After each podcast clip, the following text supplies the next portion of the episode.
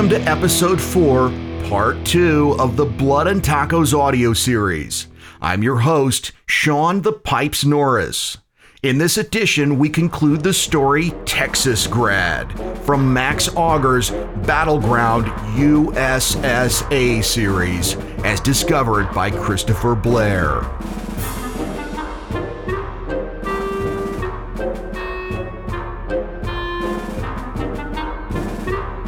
Texasgrad by Max Auger, as discovered by Christopher Blair. Part 2. Lieutenant Hokarov, the general said, thank you for bringing Captain McCreary to enjoy the benefits of our workers' paradise. And thank you for enjoying my note as well. Such a brave, loyal son of Kiev. Hawker, McCreary cried softly. The sniper glanced at McCreary for the briefest of moments. What was that in his eyes? Was it shame? Were communists even capable of such an emotion? I am happy to do my duty for the motherland, Hawker said in English.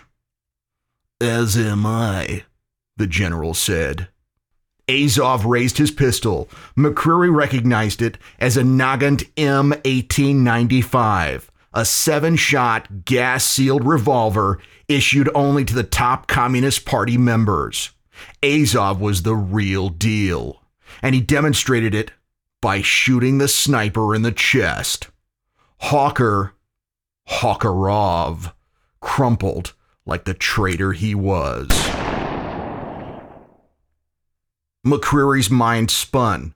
Why? he asked, just as a rifle butt struck the back of his head. McCreary regained consciousness, pain glowing bright yellow in his skull. He tried to move his arms but couldn't. They were stretched behind his back. He opened his eyes to sunlight streaming through tall windows. McCreary recognized the office of Mayor Todd Houston. Same oak paneling, same fancy desk the size of a Mississippi River barge. But the walls were adorned with posters of proud workers facing the sky under the same backward Cyrillic letters that Hawker had translated the day before. Hawker. God damn it, Hawker. Whitefeather and Leroy were similarly seated, their arms tied behind their chairs. They were awake. Leroy had two black eyes. The scrappy little private had apparently tried to fight them off.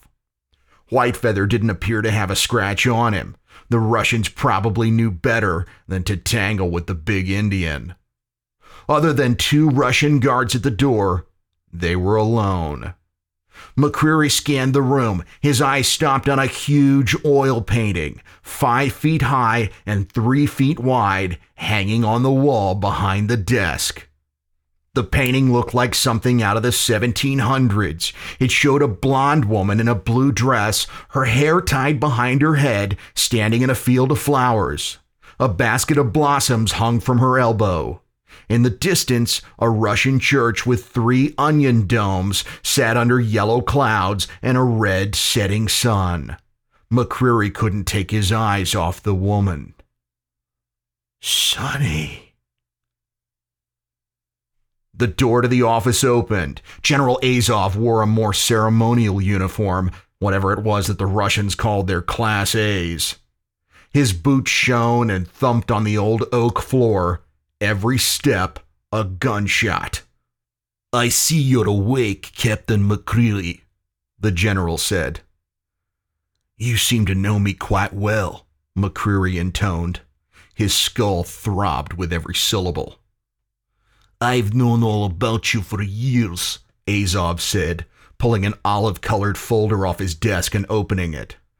Captain Michael Jacob McCreary, United States Air Force, born on March 2nd, Texas Independence Day. Eagle Scout. Joined the Air Force's Pararescue Division for training, but forced out with a knee injury obtained when rescuing a comrade from a tangled parachute line. Reassigned to the 91st Missile Wing, where you performed with distinction. Hey, how'd you know all about that? Leroy asked. Azov continued. Before assuming command of this glorious invasion of your doomed empire, I was second in command of the KGB. It was my job to know about every American missile officer.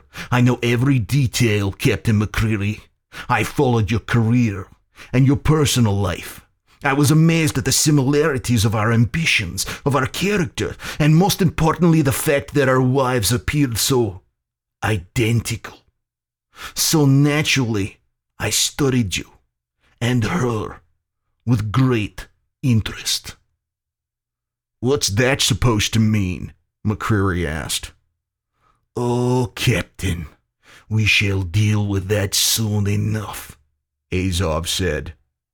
We are discussing a clash of civilizations, mighty empires meeting on the field of battle. Our Chinese allies tired of being a third rate power. Mother Russia, impatient that it has taken 70 years to bring capitalism to its knees.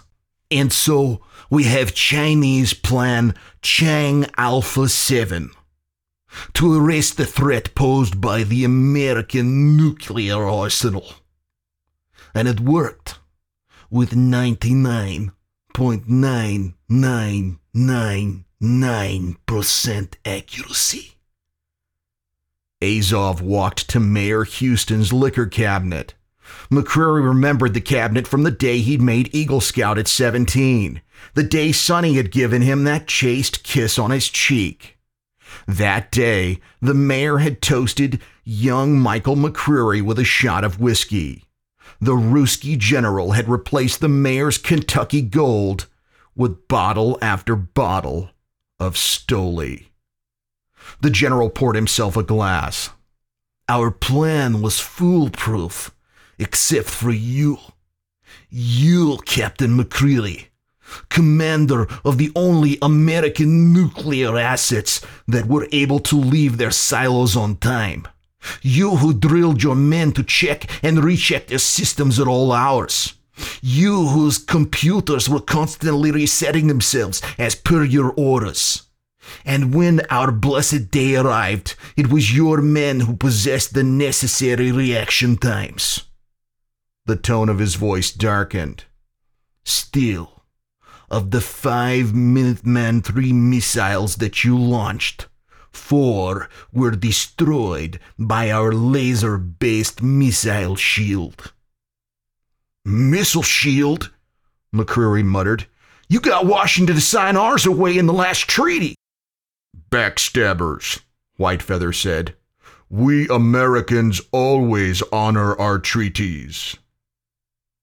Be that as it may, gentlemen, Azov continued. The only surviving Minuteman III missile, serial number 8534 A, was enough to destroy its target. My village of fertile worker fields 15 kilometers east of Kiev. That's ludicrous, McCreary said. Americans never target civilians. The Dash A was aimed at a radar station, less than a kilometer away from my village. Azov turned and gazed at the oil painting above the fireplace. And my beloved Svetlana! McCreary lowered his head and studied the planks between his boots. The day I assumed command of our hidden forces in Laredo, Azov said, waiting for our orders to invade the United States, I learned that our motherland had escaped unscathed, except for the missile that you launched. Imagine having everything you loved wiped out by the treacherous, glowing heart of an American atom. Azov, still holding his glass, walked slowly across the floor to where McCreary sat. When I heard from a minor KGB operative, Lieutenant Hokharov, that you had survived the strike on your base, I was seized with anger, a thirst for revenge, and a clarity I have not known since I was a young man. I made it my duty to take from you what you took from me. No, McCreary whispered. Conquering this section of Texas was easy, Azov said.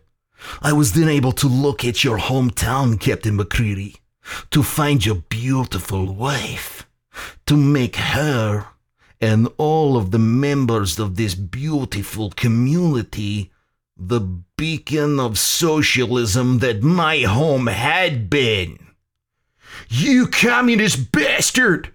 McCreary spat. Azov chuckled. Do your American friends working in the fields not look happy? Do they not look fulfilled? A little hypnosis here, a little torture there, but at the heart of it all, communism is simply a fancy word for sharing. And you have been sharing your beautiful Sonny, or should I say, my Svetlana, with me for the past three months. His voice dropped further into an oily and sultry tone. Her skin, so very soft on these lonely Texas nights. No!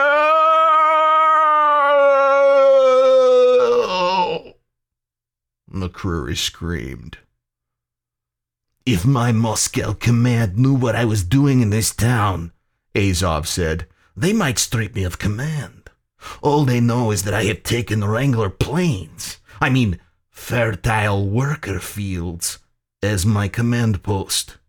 A staging ground for a thrust into the breadbasket of the future United Socialist States of America. But the inspired loyalty of our new comrades my taking of a field wife. This is my personal effort. And, of course, you had to destroy the church, McCreary hissed. We are not animals, Captain McCreary, Azov said. We waited. And when Lieutenant Hokarov let us know that you were in route, I decided that the church would be the perfect demonstration the perfect incentive for you to visit us again. You've disobeyed orders, McCreary snickered. Your own superiors can't trust you. As you disobeyed orders to come here, the general said. The ice in his glass clinked. We're not that different, you and I, Captain McCreary. We love our countries. We love the warrior's path. But at the end of the day, we are men who live by our own rules. Calm down, Mike, old boy, McCreary thought. There's a way out of this. Don't let him get to you. And in his calm, McCreary's plan gelled. He could taste its humble brilliance. It tasted like freedom. That's where you're wrong, General, McCreary said. I'd never take another man's town, much less his wife. I'd never engineer a sneaky invasion of another country. That's not the American way. Azov drained his glass and leaned forward toward McCreary. You Americans, he said, always so idealistic. Yes, McCreary said, idealistic and very good at untying knots, especially us Eagle Scouts. Azov's eyes twitched in recognition that he'd made a grave error. Rope flew, and McCreary's fist circled in from the right and smashed the good general's cheekbone. Azov crashed into the desk and crumpled to the floor. McCreary stood over Azov, fists ready. Get up, you commie son of a bitch. The Russian guards at the door had already pulled their sidearms and had them leveled on McCreary. Ostanovit! One of them cried. Ostanovit vas kapitalistskaya svinya! McCreary turned to them. Go ahead, do it, he said. Shoot me, you godless puppets. I haven't got all day. The arrows that pierced the windows of the mayor's office hit the guard's chest so quickly it appeared to McCreary that they'd burst from their hearts. Both Russians slowly sank to their knees. Still tied to his chair, Whitefeather let out a shrill cry. It's my brother warriors, Captain. They heard my call on the spirit winds. Outside the mayor's office, three sets of dissimilar sounds rose Russian cries of alarm, sporadic AK fire, and a hundred Comanche war whoops. McCreary had the big Indian untied in seconds. Azov was struggling to his feet, but the general collapsed again, moaning, struggling to unholster his nagant. That was some punch, Cap. Leroy cried. Look at that Mongol bastard. He can't even stand. Whitefeather untied Leroy. They each took one of the guard's sidearms. You'd better do the same, Captain, Whitefeather said. But McCreary was way ahead of him. He grabbed Azov's pistol from the general's weakened grasp. Outside, the battle raged. Through the windows, McCreary caught glimpses of action scrambling Russian soldiers, flashes of gunfire, mounted Comanches in deerskin and full regalia chasing them down. Gunfire. The twang of bowstrings and the thud of tomahawks. Screams of panic and pain. McCreary pulled the dazed general to his feet. Leave him, Whitefeather said. The sacred battle is joined. No, McCreary said. You and Leroy go. The general and I have some place to be, don't we, General? Leroy was beside himself. Let's go, White Feather. I always wanted to be an Indian brave.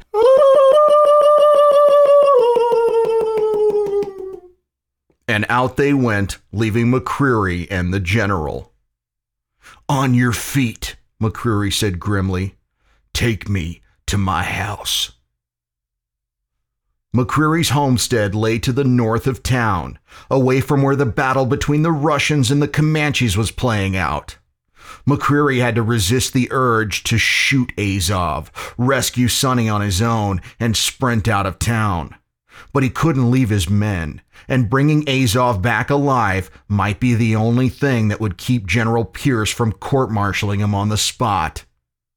As McCreary moved Azov through the abandoned streets, they saw only flashes of action through streets and windows. Tanks rumbled. Russian APCs sped along, surrounded by bands of jogging, terrified soldiers. None of them seemed to notice that McCreary had their beloved commander at gunpoint. They neared McCreary's home. There was the mailbox painted bright white.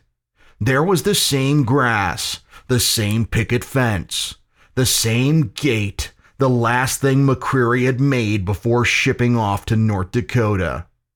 The only thing that was missing was the American flag that had always hung from a bracket off the porch. She'd better be alive, McCreary said. The general had said nothing since leaving the mayor's office. In fact, nothing since McCreary had socked him but now the general seemed to perk up. Oh, she is alive, Michael, Azov said as he walked through the gate. If things had gone as planned, she'd be baking bread like a good Russian wife, waiting for her husband, me, to show up, to enjoy a good meal, then enjoy her afterward. Careful, General, McCreary said. Through the windows, McCreary could see that everything in the house had changed. Gone were the photos of his family, of Sonny's family, the oil painting of Jesus that Sonny had painted for the state fair. Instead, McCreary could make out mostly bare walls, adorned only with the occasional image of Marx, Lenin, and old Papa Joe himself. Azov opened the front door. They walked inside. There was no smell of bread. Where is she? In our bedroom. McCreary responded by shoving the barrel of the Nagant between Azov's shoulder blades so hard that the general staggered toward the stairs. Up they went, one step, two, the steps creaking. In the distance, a tank fired. The house shook. My Svetlana, Azov called out. I have brought you a guest. He is so very eager to see you. They reached the top of the stairs.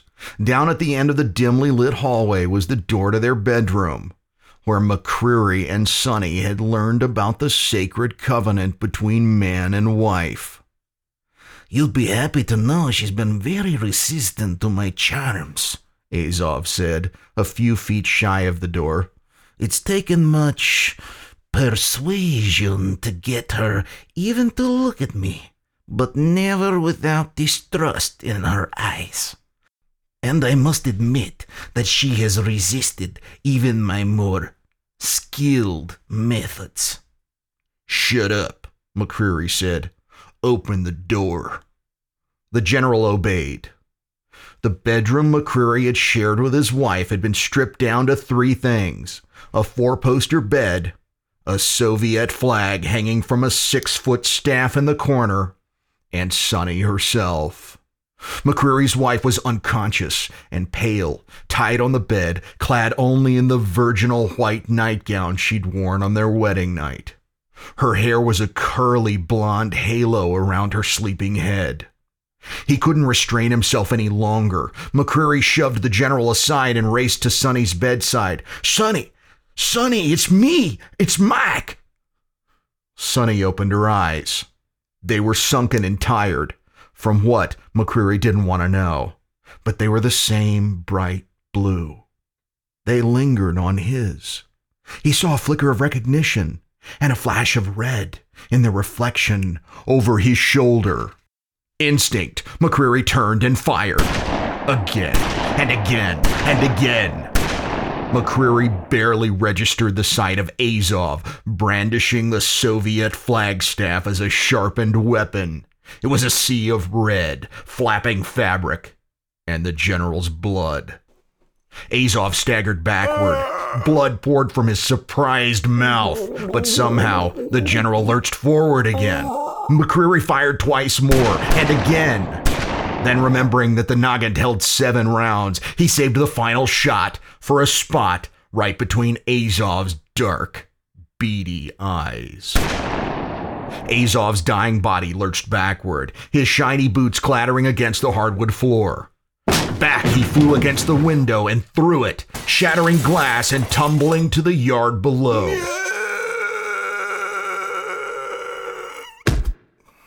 Sunset. McCreary carried his wife's limp form across the high school football field. He could barely take it. The unholy lines that passed on the turf at his feet. Those aren't yard lines, he thought. The goddamn Reds turned this Texas high school football field into a soccer field. Soccer! Suddenly, the sound of hoofbeats erupted. McCreary turned. Here came Whitefeather astride of brown and white paint, with streaks across his face the color of Russian blood. Behind him was Leroy on a gimpy palomino and no less than a hundred Comanche warriors. In pre war life, they'd been proud working men and boys on the reservation, content to do whatever it was Indians did. But now they proudly had revived the spirits of their ancestors. The battle is ours, Captain, Whitefeather cried. The Russians didn't quite know what to make of this outfit. Well, a fitter bunch I never did see, McCreary said, happy but weary. Captain, look! Leroy held aloft a long knife. They made me an honorary Injun!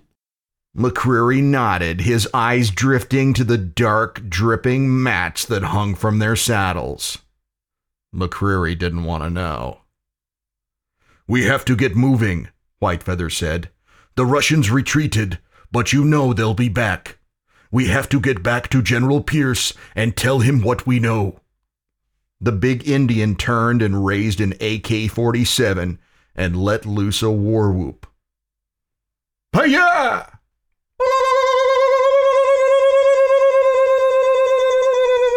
The warriors behind him responded in kind. Hiya!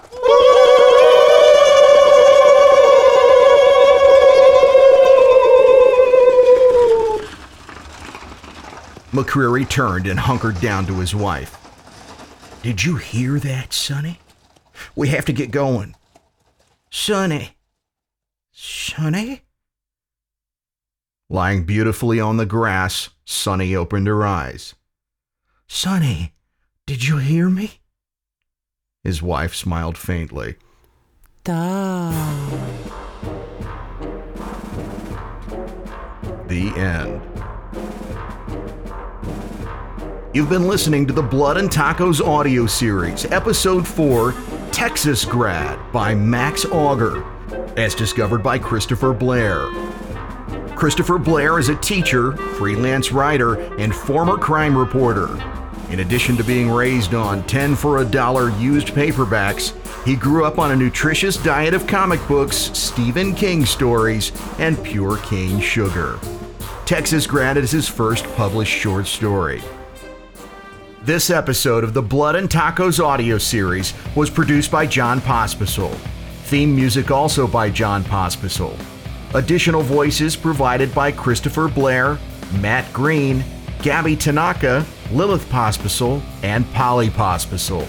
And I'm your director and host, Sean the Pipes Norris. Copyright 2013, Johnny Shaw, Creative Guy Publishing, Hawks Pipes, and LZP Productions. We'll see you next time on